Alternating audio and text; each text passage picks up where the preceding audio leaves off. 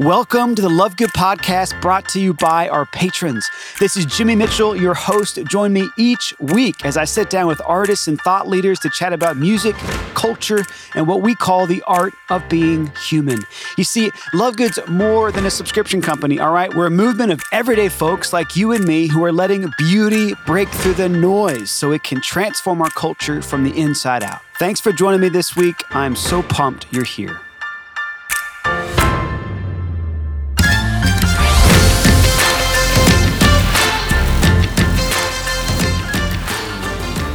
What's up, everybody? It's a great day. It's a great day because I get to sit down with Nick Fabian. Well, I get to sit down with like an old version of Nick Fabian, a six year old, not like six years of age, but six years ago today version of Nick Fabian. This is a conversation that we had when we first met. I mean, I actually think it was 2012, 2013, somewhere in there. I met Nick Fabian in Dallas at a, at a young adult conference. I was speaking at it, he was attending it you know, I get a lot of business cards when I'm at these conferences. I get a lot of people who say they are aspiring artists and they want to move to Nashville. And I, I hate to say it, but I, I don't always know what to do with it. I often write it off, right? But in this case, there was something different about Nick. And before I knew it, he was actually moving to Nashville and also incredibly talented. And his career has been slowly taken off ever since. But again, this conversation took place long before things were really popping. And if you don't know who Nick is, you're about to hear the origins, the the early days, and the stories that ultimately brought him out of college, out of Dallas, and into the great city of Nashville, where he has been launching a career ever since. So sit back and enjoy yet another one of our throwback episodes from 2014 with Nick Fabian. Cause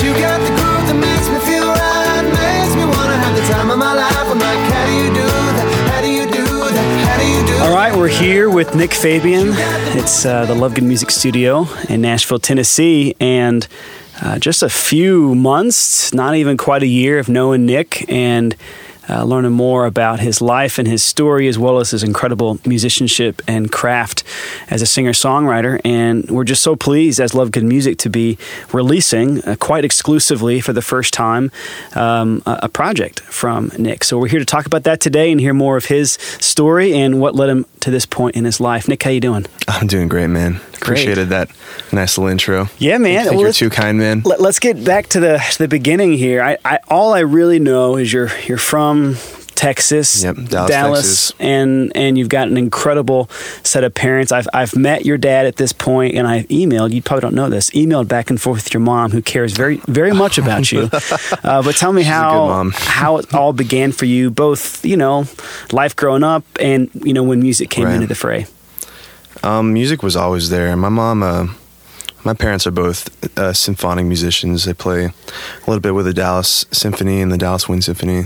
And um, and what do you mean by little bit? Is this like their careers? Yeah. Oh, yes, yes. They are professional musicians, very much so. That's crazy. Very respectable uh, musicians.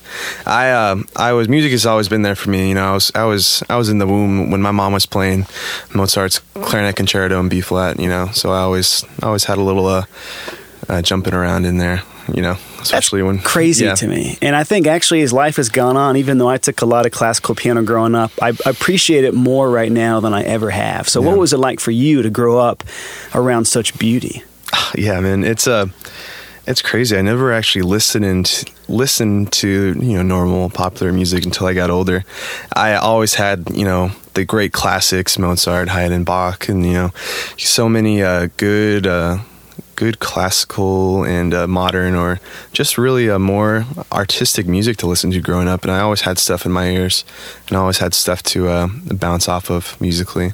So um, yeah. When did you really get started yourself? Did you start by taking lessons or yeah. it just was sort of yeah, in sure. the would you just receive all that by osmosis being around your parents? How did it work? Oh all, all the above. So yes osmosis and um, it definitely definitely uh, facilitated my uh, my piano lessons and um, uh, when I started taking piano when I was really young, and I was uh, I was resistant. I must admit, I was resistant to uh, the piano. It uh, takes away from my my playtime and, and toys and stuff. But uh, you know, those were the days. What were your toys? let's let's let's just do a throwback here for a minute. What, what, were your toys of choice oh. in uh, in grade school? I'm, I'm going to assume oh, you weren't man. still playing with toys in Def- late middle school. But oh, well, I don't know. Definitely, uh, definitely. Um, as far as classic toys go, Legos. I Legos. was a big uh, Legos guy. Built those bi- Bionicles, you know, that with like, especially the ones that like the head pops out and like gets you. And I built those. And I also uh, was a big uh, N64 guy. Nice. My uh, Gosh, my sister that- played all the time. I think I was in sixth grade when Nintendo 64 came out, and it was revolutionary. How old were you? You were probably what? I- second grade, third grade? No, I was probably not even in school, man. Oh, come on! Don't age me that way.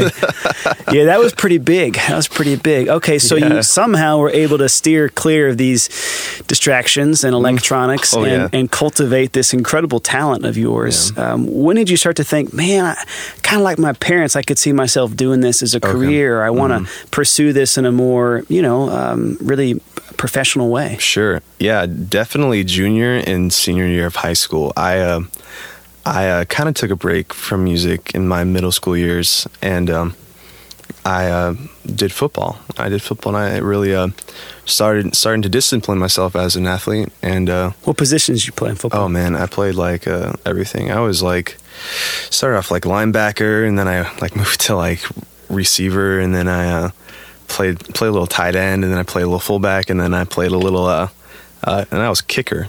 So uh, It's a lot of pressure in Texas on. to play football. I mean, it- Oh, it's a big thing there.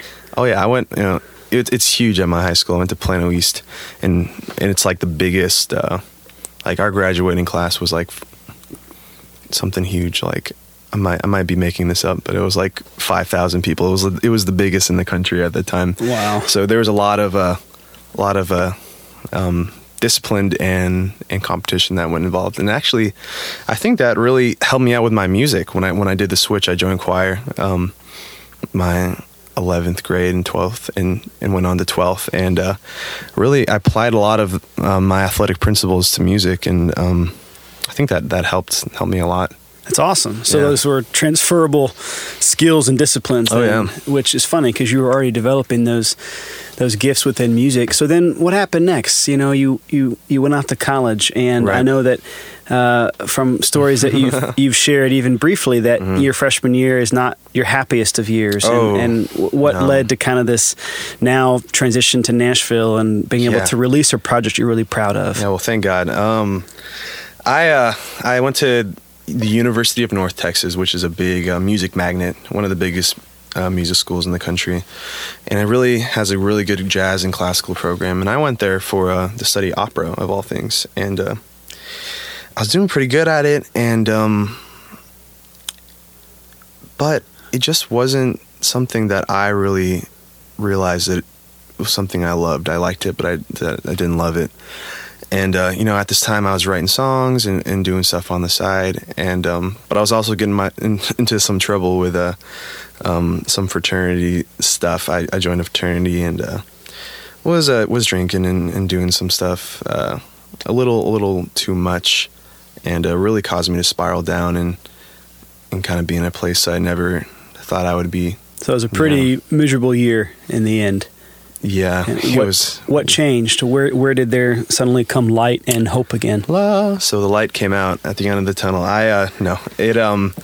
Reading Josef Pieper or something, I'd imagine, knowing you. Oh yeah, I took um. I uh man. So basically, it, it was kind of like okay, well, I'm in this really lousy place. Like what, um, you know, what is there to life? What is what is what is my purpose? What it, you know, is this is this really all there is? And uh, you know, I you know I've been a Catholic my whole life, but you know this has kind of been a, a slump period for me, and I really started reading about my faith and and really starting to listen to it more. I um, you know, read people like uh, Thomas Aquinas, you know, Augustine, Pieper, um, you know, lots lots of uh, great you know, great minds. Um, you know that that kind of helped me really grow in my faith as an adult, and and uh, I'd like to point out that very few people at age 19 and 20 begin reading Yeah. church fathers and somehow Yeah. experience this fairly spontaneous deepening of conversion. That's amazing. Yeah, it was uh it's very unusual. I feel like, and uh, I feel like I feel like it really would, would only happen to me. I like to kind of think of myself as an old soul, and uh, th- this uh, this sort of classical approach to uh, um, God and, and theology was something that really spoke to me, especially when I needed it the most. It's cool. And I think that actually comes across in your lyrics. It comes across just Yeah? in the way Really? you articulate your thoughts. Uh, it takes a certain level of depth, interior depth, to even grasp some of those concepts that you would come Yeah. across in Aquinas and Augustine and Pieper.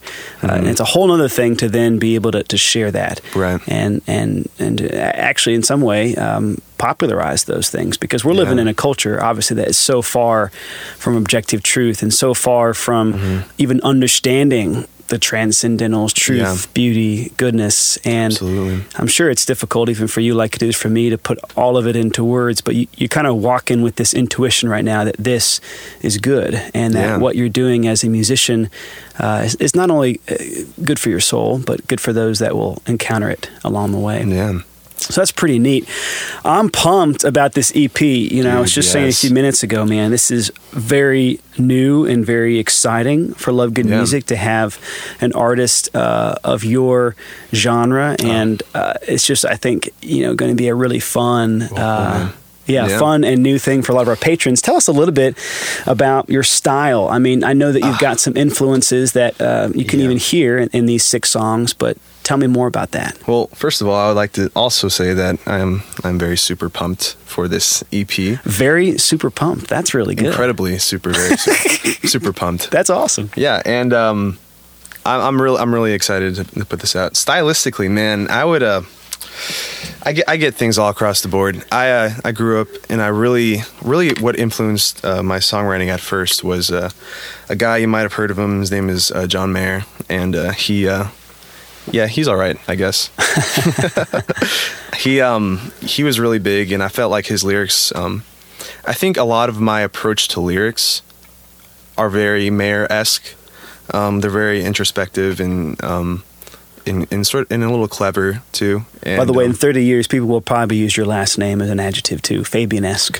Fabian esque Sounds even cooler than Mayer-esque. Yes, yes, very very We much. can only so. hope for these things, Nick. Yeah. Oh no, it's gonna happen. So he was a huge influence on you then, even growing up, huh? John Mayer, Jay Mayer, yes sir. He uh, and I was like, man, I want to be like that guy, you know, and except I can't really play the guitar like he he does, but I play the piano pretty good, and uh, you know, let's see what we can do here.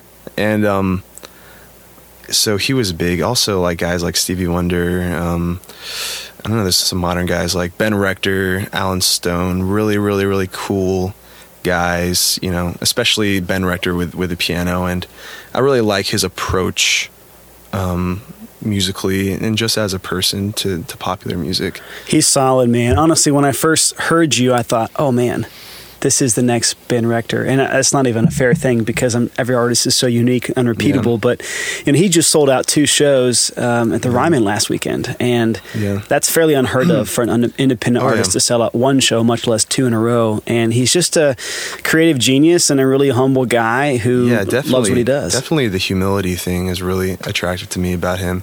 Is that, like you said, you know, selling out tons of shows at the Ryman of all of all places, and uh, still seems to be a very uh, nice, humble person. Absolutely. that. And you can tell he's a part of a much bigger community of artists here in Nashville that I've always respected. You know, Dave Barnes and Mm-hmm. uh, Matt Wertz, and, you know, some of the guys that are newer to me would be Drew Holcomb, some Dude, different Drew artists that we've even distributed Yeah.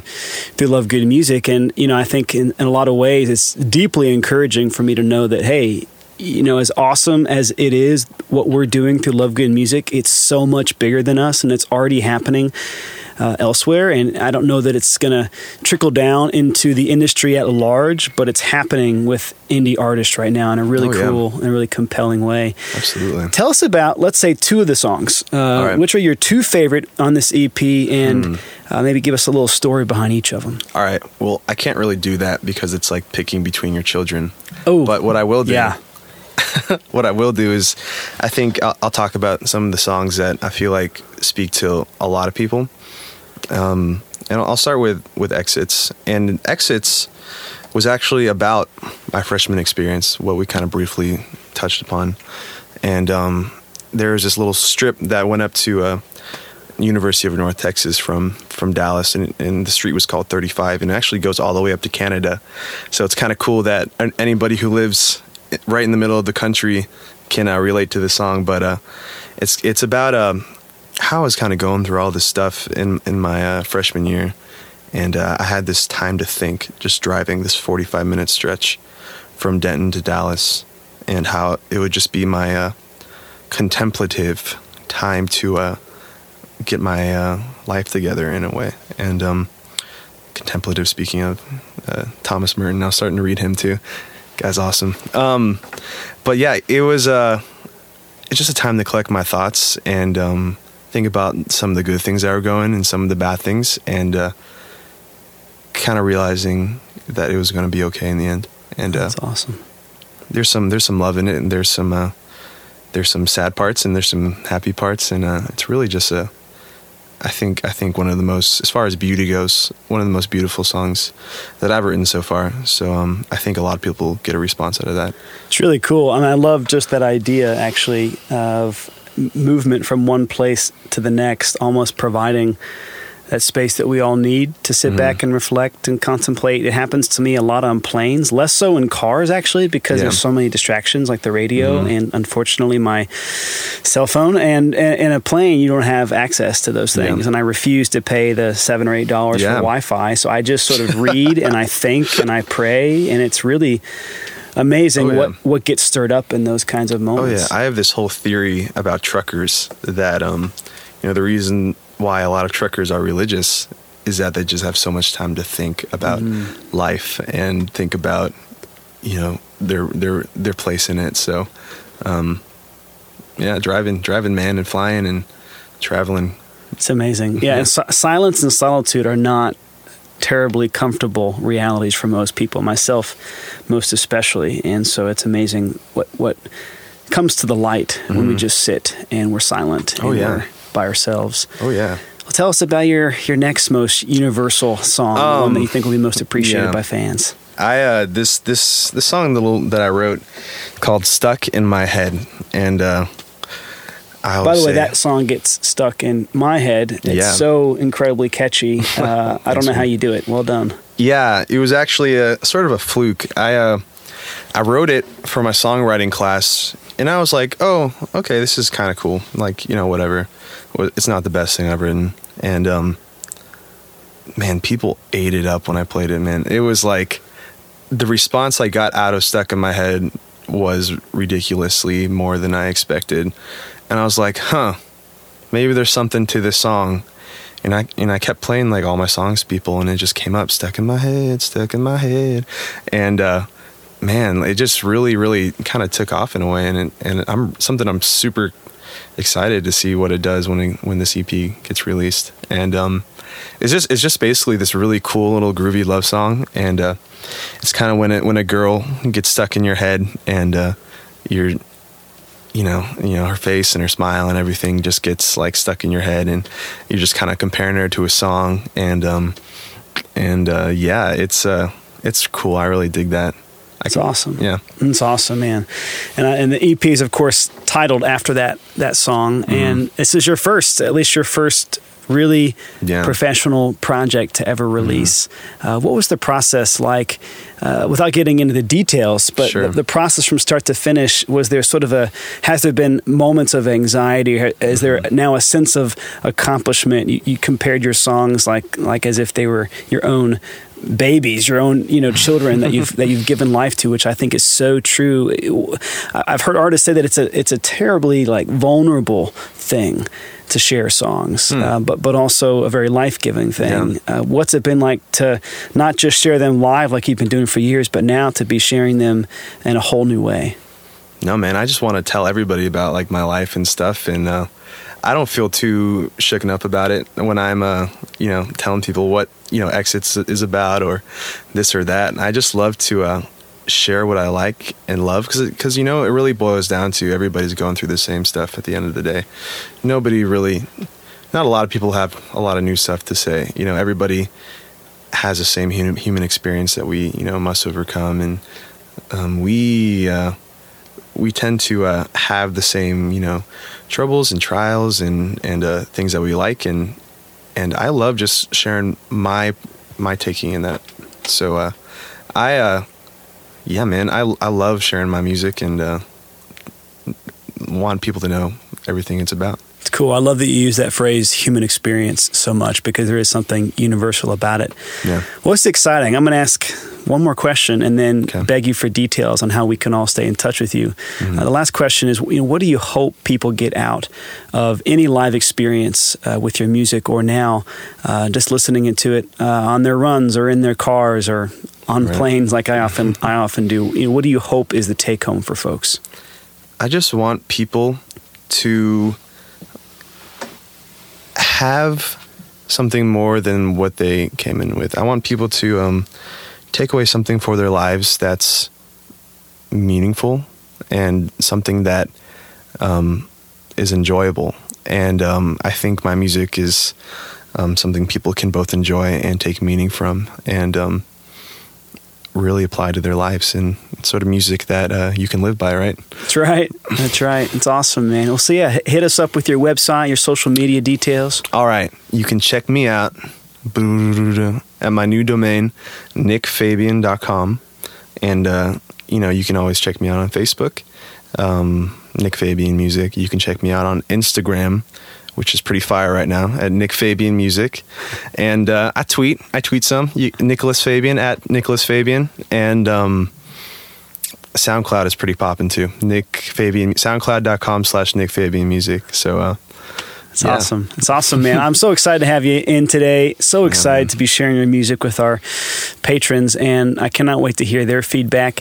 Uh, to all of you who are out there as fans, friends, family, even founders of Love Good Music, uh, from the bottom of my heart, and I know from Nick's as well, we just can't thank you enough because you make moments like this possible. You make music like this possible, and I really do believe that we have an incredible opportunity in front of us to change the world, uh, to reclaim the soundtrack of people's lives, and and to let this music uh, be a great force for good in the culture. So, Nick, it's a pleasure, a privilege, and a joy. I look forward to doing this again sometime. oh, thank you so much. Stuck in my head, stuck in my head. I hope this little love song never ends. You play me like a record, baby, string me like a ukulele. Stuck in my head. Nick Fabian, everybody. I mean, honestly, he's a heartthrob. The ladies really swoon, if I'm being honest. Mostly the middle aged ladies that I know are crazy about Nick Fabian. He's also got this really cute dog. I mean, you need to go follow him on Instagram. He's just a really, really good guy, incredibly talented, and one of those artists that we met in the early years that I think in many ways has shaped the kinds of artists that we work with, the kind of genres that we aren't afraid of. And obviously, he is our our lead horse when it comes to pop and sort of piano driven pop specifically.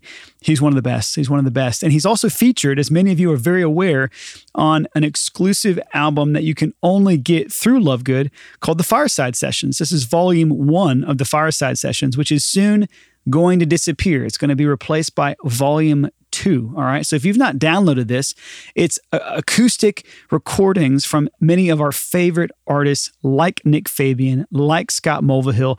All you got to do is go to lovegoodculture.com slash free and download it again before it disappears forever. Okay, so Nick is a big featured artist on that, but so are many others that you're going to fall in love with if you don't already know them. So lovegoodculture.com slash free.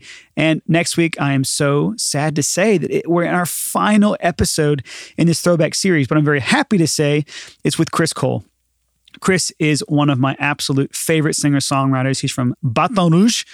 He's a Louisiana boy. He's a Cajun boy. And he's actually in education full time now, just like I am, but is still making music on the side. And at one point, we were making a lot of music together. And he is one of the, I say, foundational artists for Love Good. So tune back in next week for the final episode in this throwback series. And we'll see you sooner than later. All right. Peace.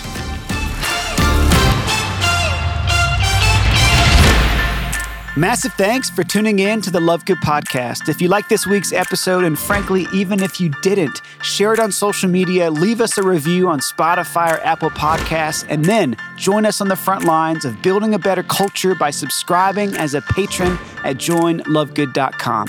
Our patrons get all kinds of incredible exclusive content, such as a weekly long form video of the podcast, a monthly live stream house concert with our artists, and a seasonal package that will raise your standard for music, books, and art forever.